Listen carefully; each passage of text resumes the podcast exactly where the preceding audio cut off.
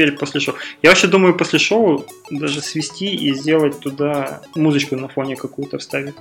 Да можно, надо, слушай, да, действительно, надо... более, менее формальная атмосфера. Да-да-да-да, более неформальной атмосфере такой. Так, после шоу я хотел рассказать. Я что-то нашим слушателям задал вопрос в чатике, спросил, что рассказать. И так они все сразу замолкли. Вот. И в итоге я сейчас... Поэтому рассказывай все, что хочешь. Да, расскажу, а что хочу, но точнее я хотел рассказать про свой... Да, давайте сначала скажем спасибо нашей слушательнице в Телеграме Оле, которая объяснила наконец-то мне, как цветет капуста. Вот. Да, из нее, оказывается, если ты ее не, не отрежешь сразу, вырастает такая штучка посередине с семенами.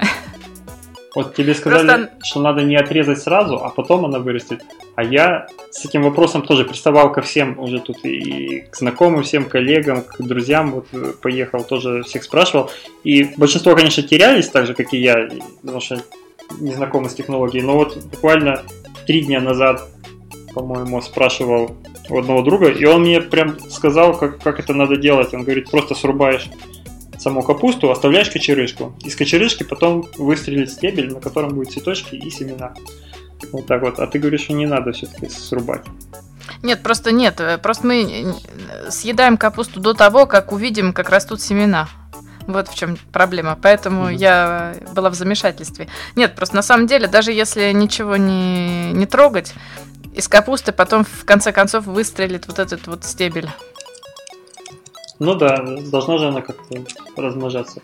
Собственно, многие люди, которым я задавал вопрос, сразу лезли на мобильниках в поисковик и видели, как, ну, показывали мне на экране, как выглядит цветок капусты. То есть у капусты есть цветы, не обольщайтесь. То, что мы едим, это не то, для чего капуста, в общем-то, живет. Это побочный эффект. Вот, но капусту я люблю, конечно.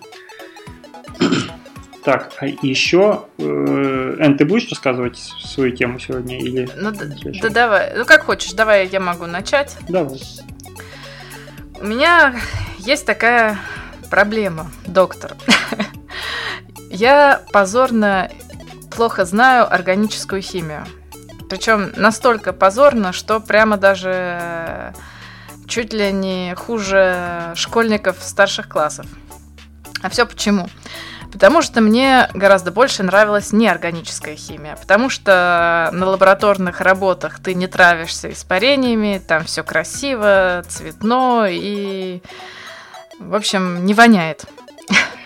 Ну и плюс э, у нас преподаватель был по неорганической химии гораздо более такой интересный, чем по органической химии.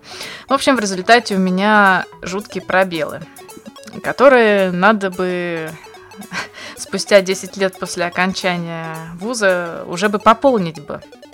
Ну да, при твоей специализации тебя наверняка да. часто спрашивают. Да-да, и постоянно спрашивают. Знаешь, вот как ты же программист, да, да, да. меня постоянно спрашивают, ты же химик, ты же знаешь. Говорю, ребята, у меня, да, проблемы есть с этим. В общем, э, решила я наконец-то восполнить пробелы. И, значит, у меня есть такой список дел, которые надо бы сделать, и навыки, которые надо было бы приобрести.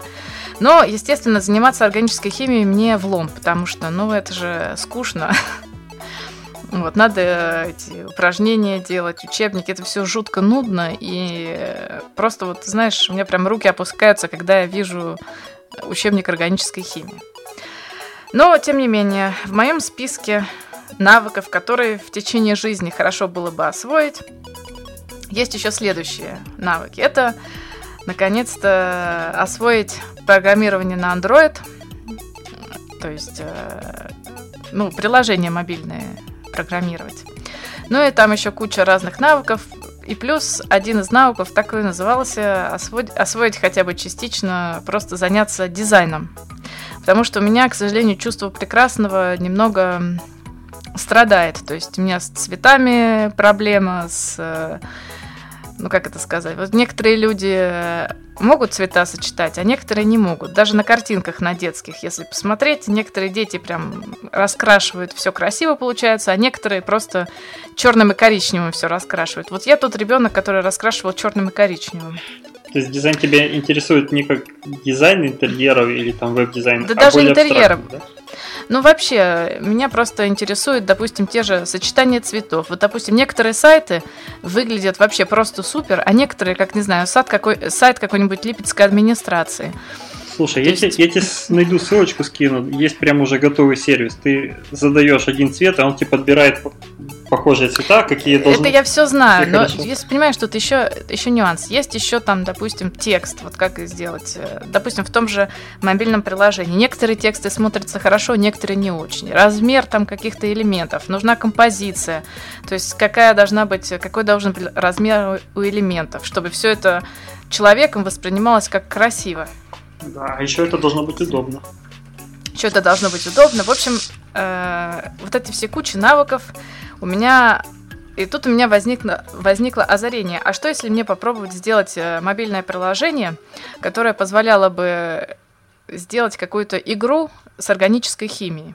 То есть, во-первых, я сама научусь и органической химии, и программировать, и дизайну. Ну и э, людям это будет полезно, что еще один как бы плюс. В общем, занялась я Android-программированием. Пока это пока на, э, на данный момент я такую более простую игру делаю, она тоже связана с химией, я пока не буду детали раскрывать, э, но как бы глобальная цель это сделать игру с органической химией. То есть сделать это такой, таким интерактивным, веселым, там, не знаю, какие-нибудь картинки. Потом дашь попробовать потыкать. Может, и я выучу органическую химию. Да-да-да, чтобы действительно самый начальный уровень, чуть ли не детям маленьким, чтобы им было просто это забавно все это чтобы делать. Не, ну и плюс... Чтобы маленькие дети отличали этиловый спирт от метилового. Не пили то, что, который нельзя. Да, например. И, в общем, э, я сейчас иду по этому пути и совершаю все ошибки новичков, поэтому я вам сразу скажу, если вы за, занимаетесь программированием. Я, значит, как сделала? Я записалась на все курсы по Android программированию на Курсере. Прошла один курс, решила, что я уже все знаю, и где-то месяц просто писала тысячу линий в пустоту, потому что если бы я прошла еще один курс, я бы узнала, что все, что я делаю, это неправильно. Уже изобретено. Да? Уже изобретено, и что не надо мне. Знаете, есть такой термин, я выучила для себя спагетти-код. Это когда огромные-огромные линии кода, которые делают то, что может одна строчка сделать. Вот, в общем... Ну, спагетти код э, вообще называют код, который сложно читать, который э, проходит там не друг за дружкой, а там колбеки, вызовы из одного места другого места, которые ты непредсказуемо в какой момент можешь вызвать и с каким состоянием. И вот такие штуки сложно очень сложны в понимании и в отладке, потому что в них, во-первых, баги бывают часто. Все, ну, во-вторых, э, когда ты уже даже нашел баг, ты починить его быстро не можешь, потому что ну, там да. не знаешь, что еще затронешь одной своей починкой. Да, и поэтому всем мой совет прежде чем... Я понимаю, что руки чешутся, хочется уже прям вот писать все, творить, но пройдите код, это сохранит вам недели, а то и месяцы работы. Просто я говорю, я вот потеряла месяц просто в пустоту. Да, я хочу тебя поправить. Э, по-русски это называют не линии, а строки. Сразу да, видно, что, что, ты, что ты английские курсы проходишь, там где все по-английски говорит. Понятно, да. Если вы хотите стать программистом, не надо ну, выращивайте цветы, там, я не знаю. Пишите музыку прекрасную, снимайте фильмы, там есть много других мест, где можно себя приложить и сохраните себе, не знаю, здоровье. Да, и, кстати, у программистов не бывает здоровых спин, скажем так. Так, Вов, ты же можешь стоя программировать или лежа. Сейчас дошло до того, что я теперь не лежа не могу. Мне уже кресло на работе настроил как стоматологическое кресло просто. Просто потому что затекает спина, если там вертикально долго держать. Нет, но это твоя основная работа. А если это хобби, если ты весь день стоишь на ногах в лаборатории, к вечеру уже у тебя колени не держат, то, знаешь, посидеть вечером очень даже приятно. Ну, согласен, да. Я вообще, конечно, передергиваю есть везде способы всегда там, сохранить себе здоровье, и, в принципе, те, кто занимается своим здоровьем, даже будучи программистами, они э, себя отлично чувствуют. В общем, э, не обязательно работать грузчиком, чтобы быть сильным, скажем так. Да, и еще сейчас настолько много всяких ресурсов, которые тебе помогают. Ты просто, если у тебя есть проблема на какой-нибудь стак, э, как это называется? Stack Overflow? Да, Stack Overflow, задаешь вопрос, вот как там сделать то-то и то-то, и тебя там, не знаю, 10 вариантов ответов уже с людьми, которые с той же проблемой столкнулись, поэтому мне кажется, сейчас вот э, грех не воспользоваться такой, такой помощью, и, в общем, Короче, как, на каком я сейчас этапе? Вот первая моя игра, она, то есть уже вся функциональность есть, теперь я уперлась в дизайн. Угу. Потому что дизайн на андроиде это тоже такая, знаете, проблемная вещь, потому что есть куча разных экранов, куча разных девайсов, и если на одном экране все хорошо работает, ты переходишь на другой экран, и тут же все расползается в неизвестные стороны. То есть тут еще много нюансов, которые предстоит преодолеть. Но вот надеюсь, что где-то, может быть, после лета все будет готово. Понятно. Ну, успехов тебе в этом. Держи в курсе, если будет что-то готовое. Обязательно. Там, по поучить химию, это самое оно. Я, кстати говоря, тоже решил заняться. Ну, у меня много таких, я уже, по-моему, упоминал в подкасте каком-то, что у меня много э, таких задач, которые я себе ставлю, которые Сейчас пытаюсь переключиться на русский, я просто приехал только из Украины, сложно все. Э, нацелены, вот, нацелены на то, чтобы выйти из своего вот пузыря, вот этого от, вокруг себя, это свои там коллеги, друзья, с которыми я уже общаюсь, которых я, интересы которых я знаю, и вообще темы, которые вообще, которые обсуждаем, я просто четко понимаю, что есть очень много всего снаружи этого пузыря, и поэтому надо вот как-то вот расшатывать вот эту позицию и интересоваться чем-то снаружи. И вот, в частности, там было время, когда я просто себе на телефоне отключил цвета. Месяц ходил с черно-белым телефоном, понять, как изменится мой паттерн общения с телефоном, допустим, ну, что я на нем делал, там, насколько я там сильно перестану там играть в игры, допустим, которые потому что цвета нужны там или еще что-то. Я заметил, кстати, вот когда еще одну игру играл, э, в которой по цветам все отличается, но я заметил, что там кроме цветов есть такие якобы незаметные, если ты на цвета смотришь, что ты не видишь этих разниц. А если отключить а цвета... что за игра, если не, не секрет? Э, там такие квадратики, надо собир... собирать из них линии, они исчезают и там появляются... Ну, я сейчас название не вспомню mm. уже, я уже удалил ее. Но просто э, там продумано то, что если ты не видишь цвета или у тебя э, там цветовосприятие другое, либо если у тебя телефон, вот как у меня черно-белый стал, я не знаю таких вот кейсов, в нее все равно можно было играть, даже, даже с этим, потому что, оказывается, э, квадратики вот эти разных цветов, они имеют чуть-чуть разную форму при этом. Это якобы Круто. случайно сделано, да, но ты пока не задашь цели, то этого не заметишь. Вот, ну и в частности, я немножко захотел э, заняться машин-лернингом, тоже записался на курс и сделал это довольно Э, ну, как обычно я все делаю, довольно нелепо. Э, то есть э, на Курсере есть курс совместный. Ну, я сейчас не буду рассказывать, может быть, как-то в другом каком-то выпуске расскажу подробности более, как, как это чем-то закончилось. Но факт то, что записался на двое курсов, при этом уже по срокам пропустил и первый, и второй, уже не успел. Но если кто-то хочет как-то машин learning, посмотреть хотя бы, что это и как это и с чем его едят.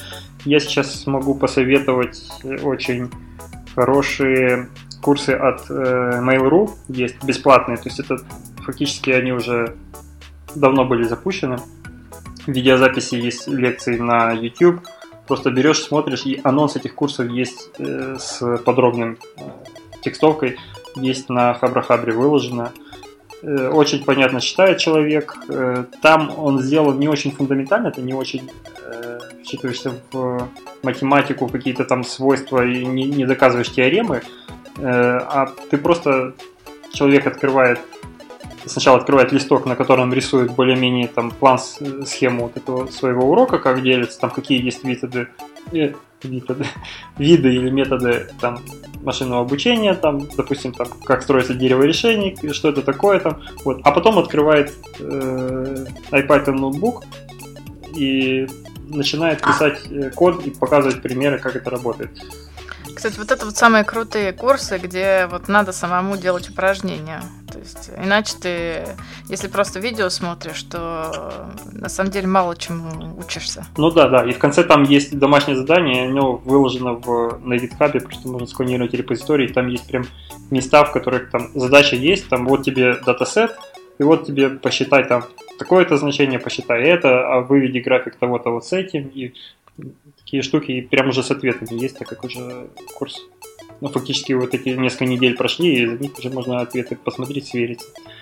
В общем, пока все так. Ну, я еще его не закончил, я планирую его все-таки дожать, пускай уже не на оценочку, уже не будут проверять меня, но хотя бы самому про, пройти все эти курсы будет интересно. Ну, там действительно можно многому научиться. Так, может быть, по результату тоже что-то когда-нибудь расскажу, если результат будет. Вот. А еще я хотел рассказать, в общем, я был в отпуске предыдущую неделю, ездил в Украину, э, домой, собственно. И хочу несколько слов рассказать про то, как там сейчас. Может быть, будет интересно нашим слушателям. Э, кто-то, может, планирует поездку или, наоборот, запланирует после того, как я сказал. Э, значит, во-первых, я ехал поездом. Так получилось, что, в общем, мне пришлось взять билеты поездом, а не самолетом. Но я всем советую лететь самолетом. По крайней мере, туда. Потому что поездом это просто бессонная ночь получается. Если... Ну, я... Э, маршрут у меня был из Москвы в Киев, ночной. И спать не получилось не дадут. Совсем, да. Там первая граница что-то около двух ночи. И получается до двух ночи я там не заснул, потому что ну там еще не все легли спать там. И ты плюс смотришь там какое-то видео там на телефоне, что-то, ну, в общем, как-то развлекаешься, и это не очень комфортная обстановка, чтобы засыпать, и там к ночи хочется при том, что ты знаешь, что скоро будет граница. И вот первая граница российская это в 2 часа ночи, там э, около часа, может чуть больше. И потом вторая э, 4 или 5, в общем, в Конотопе уже на территории Украины. И ты приезжаешь утром просто не выспавшийся, я там два часа как-то поспал, и это плохо. Никому не советую. Но, в общем, если э, ехать туда, обратно уже проще, там это не попадает на самую ночь, это вечером все проходится. Э, вот. Э, когда при, если приезжаешь поездом, первое, что бросается в глаза, в отличие от московских вокзалов, это много граффити. Вот я не знаю, у нас в Москве как-то нигде нету такого обилия граффити на стенах, как вот в всяких промзонах и индустриальных районах Киева.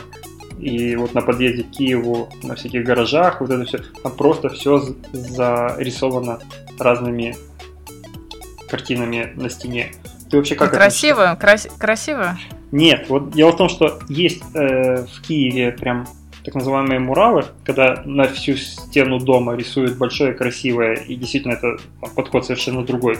И там, э, и они бывают очень красивыми. И это прямо вот отдельная достопримечательность, вот походить по их. Дело в том, что последние несколько лет стало много. Э, походить по ним, посмотреть. Но есть вот граффити, это просто когда кто-то баллончиком на стене что-то рисует или пишет. Там Вася дурак, да. Ну, это не граффити. Вот, да. Это теги называются. Теги, да. Ну вот, в общем, такие теги из баллончика сделаны. Это так себе. Не, не украшает город, скажем так. Вот. Э, в принципе, что еще хочу сказать, я... Э, Киев, конечно, красивый. Весной Киев это очень хорошее место для времяпрепровождения. Вот сейчас каштаны будут цвести. Это Киев э, называют городом каштанов, потому что там много их. Это очень хорошее место. Даже сейчас, вот когда я приехал э, в Москву, здесь какой-то минус 6, минус 8, наверное, Тут такая температура. Ну вот да, минус 3 сейчас показывается. В Киеве уже было там плюс 4, по-моему, или плюс 5, когда я уезжал вчера. Вчера я еще гулял по Киеву, уже так, солнце светит, уже курточку надевать не хочется, и ляпота. В общем... А ты скажи, есть какое-нибудь место, допустим, вне там каких-нибудь известных туристических маршрутов, куда стоило бы съездить, посмотреть? Э, в самом Киеве или в Украине? Ну, давай в самом Киеве сначала. Ну, в Украине, наверное, там куча мест. В самом Киеве, смотря что тебя интересует. В принципе, надо понимать, что он стоит на реке на Днепре. Вот, Днепр, кстати, это, это вам не Москва-река, которую тут два раза переплюнуть можно. А Днепр, он действительно широкая, огромная речка. Э, вот я в связи с этим еще хочу посмотреть на какой-нибудь там Дон или Волгу, который еще шире, по идее. Вот. И, и левая часть э, Киева, та, которая по течению Днепра слева находится, она плоская вся. То есть там фактически нету горок, там, там ну, вот, просто на плоской земле все, все нарисовано считать. А правая, она наоборот холмистая очень. И если ты живешь на правом, там работаешь на правом берегу, то ты будешь все время ходить либо вверх, либо вниз. Вот, вот это вот, с этим надо свыкнуться, но в этом своя прелесть вообще-то есть. Потом да, вот какие-нибудь старые, какие-нибудь старые города, старые постройки, вот э, вне это, центра. Это есть. Оно даже недалеко от центра. Вообще Киев не такой большой, скажем так. Там пешком он проходится запросто, если любить гулять. Вот, и есть э, такой район Подол, называется, это там старая часть города. Э, там якобы запрещена постройка там, современных высоких зданий. Вот, и все, что там новое строится, оно строится тоже вот в той архитектуре, вот в том стиле, чтобы не нарушать. Ну, наконец-то, молодцы, сделали. Да, есть такое место. Там, в принципе, очень много зданий развалин. Вообще не понимаю, после того, как я посмотрел, как в Москве строится, сколько тут в центре стоит квадратный метр площади здесь все утилизируют максимально. Здесь с каждого квадратного метра хотят выжать какие-то деньги. Там открыты, не знаю, парикмахерские, какие-то магазинчики, все вот это завалено очень плотно. Видно, что борьба идет за каждый кусок. Ты в парк выйдешь, там тоже парк Горького, там на каждом метре стоит развлечение такое, развлечение всякое, там мороженое продают, там э, приглашают туда, там еще что-то танцы какие-то показывают. Да, утомляет, утомляет. Еще что-то. Вот, в общем, очень плотно. В Киеве, наоборот, почему-то ты выходишь, ты можешь в центре, вот я, я могу из Крещатика вот человеку закрыть глаза и за пять минут завести его в такое место, что он вообще не поймет, что он в столице. То есть это какое-то все разваленное, забытое, захламленное. Просто никому дела нет, до какой-то там подъезд, где-то там зашел в арку какую-то, и ты уже не, не понимаешь, что ты находишься в центре столицы как-то очень это, не знаю, кажется, не умеет считать деньги, что ли. Может, пока не добрались до. Ну, вот я сколько помню, сколько я там учился, всегда так было. В общем, есть много разваленных зданий, которые на том же Подоле стоит, там фактически одни стены от него остались, и внутри оно то ли сгорело много лет назад, то ли вот что-то такое с ним случилось. Но, в общем, оно просто в аварийном состоянии стоит, и никому до него дела нет. Казалось бы, там снеси, сделать что-то новое, но но нет. Может быть, это там, конечно, юридические какие-то проволочки, и с этим сложно сейчас. Там все понимают, что власть меняется, и там непонятно, что делать, или на что делать ставки, и люди, может быть, не хотят поэтому там э, вкладывать Ничего деньги. инвестировать, ну, конечно. Да, да, да. Вот. Ну, в принципе, из непопулярных маршрутов это фактически на любую гору можно залезть в Киеве. Там, я говорю, он холмистый, правый берег ну, сейчас более-менее это уже знают все эти точки. Когда я там студентом был, это еще было не так известно, туда не было ступенек. Сейчас уже там ступеньки по, по много где есть. Там, э, можно ну, в общем, можно э, найти места, где такие еще зеленые, ты просто выходишь на гору, там как обзорная площадка такая, видишь, вот подол, mm-hmm. например, смотришь, красивый. Вот, ну, это есть такое. Вот, что еще хочу сказать. Интересным фактом, все, наверное, помнят историю, когда э, из Украины э, выгнали, или не знаю, как сказать, в общем, запретили работу э, компании Яндекс, ну там еще нескольким компаниям российским, российского происхождения, заблокировали их счета по приказу там государственному какому-то, и они не смогли там продолжать работать. И э, в том числе э, операторы позаблокировали э, сайты Яндекса, ВКонтакте, вот это все Люди это все успешно, конечно, обходят, те, кому надо, там VPN ставят и все там с этим работают. Вот, но, как я, что я удивился, Яндекс карты позже обратно разрешили, открыли. Почему-то вот всем нельзя пользоваться, но вот Яндекс картами можно. Я не знаю почему и как это сделано. Не все операторы вернули обратно. То есть в некоторых местах это все равно осталось заблокировано. Но, в общем, я проверял от нескольких операторов, заходил, и большинство действительно сейчас уже пускают Яндекс карты без всяких ухищрений. Вот. Э, попробовал пользоваться, ну так где то приехал, у меня там нету э, мобильного интернета, я решил воспользоваться такси по телефону. Вот не знаю, как слушатели пользуются, не пользуются такой вещью. Сейчас уже везде вот такие Uber, угу. вот эти все Яндексы и так далее. Но когда-то же это было все по телефону звонишь, тебе там перекидывают на другого человека, что-то договариваешься, там, говоришь ему, где ты стоишь, полчаса объясняешь, потому что это непонятный адрес, вот это все. И, и на удивление эти службы еще живут. То есть, как это выглядело? Я звоню по короткому номеру, там какая-то барышня... А, мне звонок сбрасывается, какая-то перезванивает мне, э, барышня спрашивает, в каком я городе. Говорю, Киев. Подождите, вас соединяю. Переключает на вторую женщину. Э, вторая спрашивает, откуда, куда ехать. Ну, я ей там называю адреса. Она сказала, сколько это будет стоить, ждите смс. Подождал, пришло смс, там После этого сразу звонит водитель, говорит, вы меня ждете? Говорю, да, жду, я вот здесь стою. Это в центре было, Владимирская улица, это центр Киева. Я стою там на, считай, в начале Владимирской улицы, а мне надо было ехать, э, ну, на Подов как раз ехать надо было. И я 20 минут ждал водителя, находясь в центре. Он потом подъехал, и это было такой собирательный образ, как в фильме «Брат» или «Брат 2», если помнишь, там было. Такой таксист который объяснял, как жить надо и... А, да-да-да.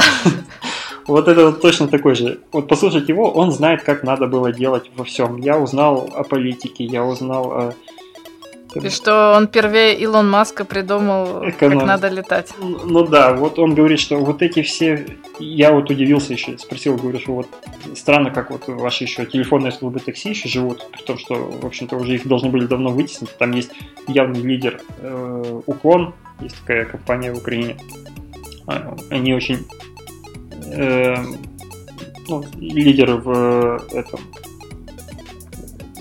мобильных такси, такси-парка, скажем так, ну, с мобильными приложениями. Вот. И я спросил, типа, заказы поступают? Он говорит, он даже не отвечая на мой вопрос, ох, я бы там этих Uber там распустил, Яндекс выгнал, там уклоны, это вообще бездельники, что-то непонятно. В общем, начал объяснять, что надо сделать единую службу, ты позвонил, сказал адрес, тебе приехали, в общем, как это надо сделать. Сложно, в общем. И понятно, что в этих э, мобильных такси, ты, у тебя нет места поставить ему там оценку какую-то или фидбэк дать. Там, человек, понятное дело, не пристегнут. Там, понятное дело, у него там накурено в салоне. Он при мне не курил, но салон Да, был... слушает шансон и учит тебя жизни. Ну, да, как да, да. стереотип. И понятно, что ты не можешь воздействовать на это, чтобы ситуация поправилась. У тебя нет рычага управления, ты ему должен уже только заплатить и выйти из такси, все, ты больше не можешь написать, что мол, там поставить плохую оценку или написать, что ну, в салоне накурено, и человек не пристегнут там или не соблюдает правила движения. Сейчас это уже везде возможно так сделать во всех приложениях, поэтому э, водители стараются быть э, адекватными, но в общем их там гоняют довольно-таки за это сильно. Я поэтому, я еще удивляюсь, почему поездка вышла довольно-таки дешево, при том, что я понимаю, что это надо зарплату и первой барышне заплатить, и второй, которая сидит там, адреса вбивает куда-то и, и связывает меня с э, таксистами. И, э, ну, в общем, на все вот это уходят деньги. При том, что это не оптимальное, понятное дело, поиск таксиста, потому что он 20 минут до меня ехал. Ну, всем надо не, понемногу отдать денег, и как они при этом вообще, в принципе, умудряются еще на плаву быть. Это для меня пока загадка. Не знаю, как это работает. Вот. Что еще про Украину сказать? В принципе, если у вас есть возможность ездить в Киев... А, не надо бояться э, языкового барьера. Этого фактически нет. Я в Киев приезжаю, я могу говорить по-русски везде, хотя пытаюсь по-украински, чтобы хотя бы не забывать свой язык, но э, Киев говорит больше, чем наполовину, наверное, по-русски. Вплоть до того, что вот я заходил в паспортный стол, мне там надо было там с э, паспортами кое-что сделать. Я обратился сначала в справку, потом обратился в, там, на ресепшене, получил номерок, потом еще две операционистки со мной работали. Ко всем я здоровался по-украински, и все мне отвечали по-русски. Хотя, казалось бы, где уже, так как не в паспортном столе, там начать все это по-украински говорить. Ну, то есть проблема с э, языковым барьером не будет. Это даже если уехать, ну, вот если куда-то там на запад уехать, в тот же Львов, ну, Львов, допустим, это довольно-таки туристическое место, там все понимают русский, все могут на нем общаться, хотя общаются наверняка меньше, чем, ну, точно меньше, чем в Киеве. Но вот если там не во Львов, там, а в, в Чернівці, там еще на западе у нас Ивано-Франковск поехать, вот там уже могут быть проблемы с пониманием, потому что там Понимать-то будут понимать, но тебе сказать... Говорить не смогут. Да, говорить не смогут. Тебе придется их как-то понимать, если это... Ну, ты знаешь, я не думаю, что это настолько сложно понять. То есть даже на таких языках, как какой-нибудь э, словацкий, можно, в принципе, смысл сказанного уловить. Потому что некоторые слова очень похожи. То есть, зная русский язык, можно очень, я не знаю, несколько других славянских языков понимать. Ну, ты знаешь, я э, знаю, скажем так, из коробки русский и украинский как родные языки. И я понимаю, что для вот роли как основного языка, от которого удобно остальные, как раз украинский подходит намного больше. Потому что, э, зная украинский, ты можешь э, очень легко и белорусский, и словацкий схватывать, и они все похожи на украинский почему-то, не, не, на, не на русский.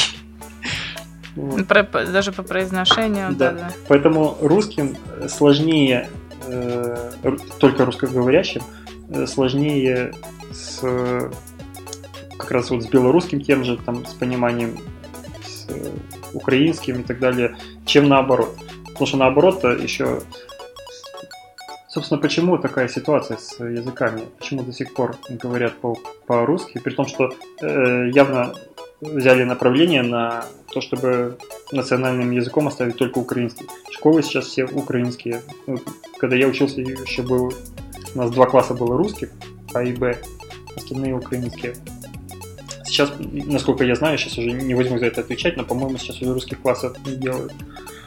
Документы, все, весь документооборот переведен на украинский, все вывески, почти все вывески на улице сделаны по-украински при этом люди говорят по-русски. Это потому что э, еще старое поколение людей, которые там и которые в Союзе пожили, и которые там предыдущие там, 15 лет назад, там даже 10 лет назад еще это было. Да, это, это вопрос времени.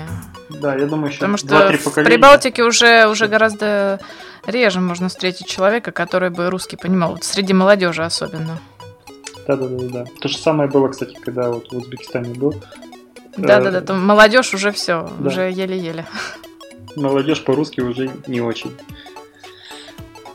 Да, ну вот такая вот история про мою поездку в Украину. И еще раз советую, если есть возможность съездить весной в Украину, в Киев, это прекрасно. Там все дешево. Для, ну, как минимум для москвичей, если вы едете из Москвы, из Москвы сравнивая две столицы, Э, там все намного дешевле получается, чем здесь. Такси фактически бесплатно. Ну, ну, это, конечно, не бесплатно, я там утрирую, но то, что у нас здесь э, можно ездить, в общем, через полгорода по цене дешевле, чем здесь э, минималка, которую ты там за 3 километра или сколько, за 5 километров платишь. Вот. Поэтому так, поехать ну, впишем в, в, в список всех туристических маршрутов, которые хочется посетить. Да, если вы там не были, ехайте, не жалейте. Это был... Я думаю, надо было сначала этого, сначала после шоу сказать, что это... Просто я не знаю, всем ли будет интересно это, что, что мол, после шоу можно промотать и все дела, потому что мы-то будем выкладывать это в общем фиде, я так понимаю. Это не делается отдельный какой-то отдельным подкастом. И поэтому... Можно порезать на два не, мы это порежем на два, но вторая часть, а. она придет всем точно так же вслед за первой, как будто ну, следующий да. выпуск. И как бы все будут ее слышать. Вот. Ну хорошо, тогда будем закругляться.